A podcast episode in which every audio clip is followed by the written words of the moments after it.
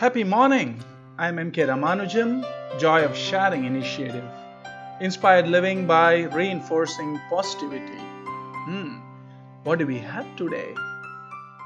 Listening to silence.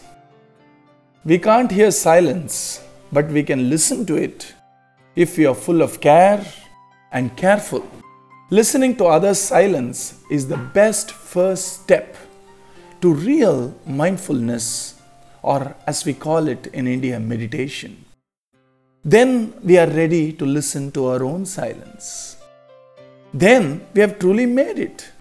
Yes, silence is not heard, but can be listened to. When we are not listening to our own silence, it's called sleeping. When we are silent, and we can listen to it joyously. It is true awakening. That is meditation. That is mindfulness at its best. Where do we start? Outside in. Let's first start truly listening to the other's silence and then listening to our silence follows. It is then that true joy flows. Be happy and spread the happiness around. Have a great day.